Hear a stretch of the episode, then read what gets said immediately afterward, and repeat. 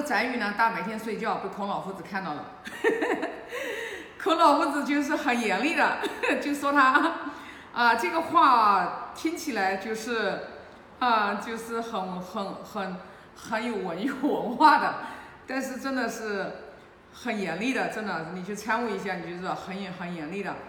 他说：“翟语，朽木不可雕也，风土之强不可污也。”说他这个，就一个师傅啊，批评徒弟啊，批评这么严厉，我相信就是真的是孔门使者的，跟着孔老夫子就是一起去周游列国的这个弟子，特别是亲近的。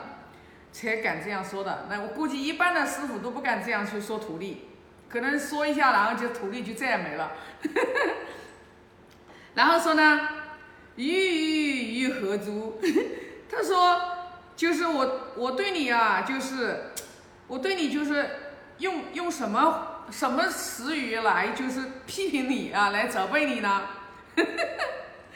后来呢，就是他就讲你大白天睡觉，你看不求上进。我用什么话来说你呢？真是。后来他又说了，这个后面说的这个话更重。孔老夫子说了：“私欲就是私无于人也，就是我一开始去看人啊，然后呢，听其言而信其行。”啊，我是一般正常，一开始看人家说什么，然后呢我就相信了啊，我就相信，就是他说了，我就相信他能做得到，我就相信了这个人了。然后呢，今无于人也，听其言而观其行，于改事，就是说我现在不是这个样子了。我一个人跟我讲什么，我要看他说了什么之后，我还要看他是怎么做的。他就说，就你翟语让我就是改掉了这个之前的这个习惯。所以你说这个话重不重呀？这个话其实是很重的哦。哎，那我们就想呀，为什么孔老夫子，哎，他对一个徒弟讲话讲这么重呢？对不对？这个话很重的。又说一个土地朽木不可雕也，风土之强不可污也。那你想想看，肯定就是当时啊，不知道这句话是在什么时候说的，肯定就是在说这段话的时候，就是老夫子的学生肯定不只是翟语，就是翟我一个人，他有这种懈怠的这种行为。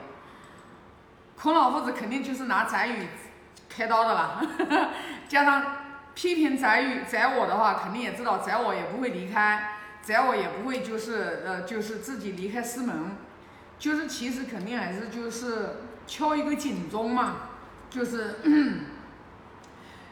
弟子们懈怠。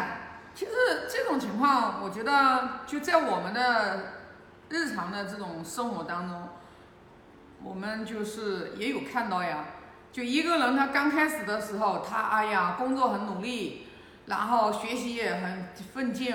那可能遇到生活当中的一些什么事情的时候，或者是学着疲惫了，或者自己的收益呀，或者是自己收获，或者自己人生的这种改变又不大，然后呢就觉得怀疑是不是学这个东西有用啊？哎，就像我们一起学《论语》啊的人多的呢。啊，就像我们达观师傅的弟子也是这样，一起学的多的呢。那学着，后来发现人就越来越少了，那是什么原因呢？难道是经典不好吗？那肯定不是经典不好，肯定就是有一些人他学了，他只是把它当成一个知识，他就变成记问之学。其实如果我们把我们学到的东西，我们把它真正的，你就像孔老夫子说宰我的这句话，就是说我们学了之后，我们一定要去用它。如果说你光说不练，对吧？你就像孔老夫子说的，听其言而信其行，他是老早先之前是这样子对别人的，但是后来发现诶，你嘴上说一套，你行为上又做一套的时候，诶，那老师就对你不信任了。老师就说了，我现在听其言，我还要观其行，我光听你耳朵听你说的，那我还不足以让我相信，我还要用眼睛我去看你是怎么做的。那就是这样子呀，我们现在的人也是这样子呀。啊，包括像我们在一起学习的这些刚开始学习《论语》学习的一些同修，哎呦，我看他们的分享特别好啊！我记得我当初还把好多的这个同学的分享，然后发到我们好多的这个群里面去，分享，然后还去朋友圈去宣传。但是后来你就发现，他嘴巴上说的，你后来再看他行为上做的时候，他其实并不是像他自己做的那种样子的时候，啊，那你就明白了。我们人有时候自己也会欺负自己，都会欺骗自己。就像我们达观师傅一开始给我们讲《论语》的时候，他就给我们讲过，我们很多的人是一辈子都在自欺人，最后被别人欺。就是为什么，就是说我们一定要去先了解自己。你如果不了解自己，你自己自欺人，你欺骗不了别人啊！你自己自欺，你想欺骗别人，最后你一定会被别人自欺欺人，被人欺嘛，你一定会被人欺骗。那你就整天就是活得就很憋屈呗，活得就很纠结呗，是不是？所以说，为什么我就是一直觉得我们。不管是我们自己一个人，你在什么职位上面，尤其是做领导的，我是觉得啊，经典《论语》讲的是孔老夫子在他那个年代，然后呢，有他的那个环境，当时社会的环境，当时说话背后的这个语境。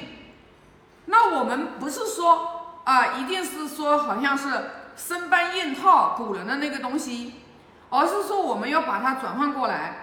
每一章对我们自己来讲其实都受用，就是说我们你看啊，做人还能出错吗？做人肯定是这样子的呀，你说出来的话你肯定就要去兑现，对不对？我们也一样的呀，我们不能就听其言然后我们就相信一个人了呀，我们肯定是听其言，我们也要观其行呀，我们看他这个人是怎么做的呀。诶，这就是一份智慧呀，对不对？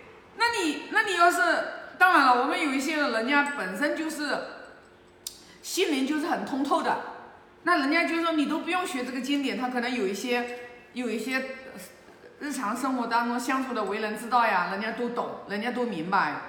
那并不是所有的人他都是那么资质就是聪慧的嘛，那肯定还是要不断的去学习才能达到这个境界的嘛。所以我还是觉得我们每一个人从宰我，你看宰我，说实话圣人的功力也是过人的。一个人被他骂的朽木不可雕也，风土之强不可污也，最后人家也挣得了孔门十哲，对吧？孔门十哲，然后的话还受后世这些人的这种就是敬仰。那我们就从这里面我们也就看到，其实就是说我们学习是为谁学呢？我们肯定是为自己去学，为自己学，你不是为了别人。因为你为什么说你为自己学？你肯定要先了解你自己，你自己是什么样的人，然后呢，你知道你自己是什么样的人，你知道你自己身上的缺点和毛病，你还要去改。最可怕的就是什么？你明明知道你自己身上一堆毛病，你都不想改，你给自己找各种各样的借口和理由，那你有什么用呢？对吧？所以说呢，学习经典我觉得最大的一点就是什么呢？我们先通过经典来对照我们自己，一言一行来对照我们自己，我们是不是真正的就是说啊，然后呢像圣人讲的，对吧？我们要首先要立一个志向，而且一开始你要志于道，你只有志于道，你人生有了一个方向，有了一个坚定的信念，你才不会走偏。因为人生，我经常比喻，我们人生啊，其实就像我们每一个人在大海当中航行一样的，对吧？你乌漆麻黑的，然后的话，你人生你当中的话，你立了一个志向，其实就相当于你那属于海上的一个灯塔，它指明了你一个方向，你要坚持不懈的往那个方向走。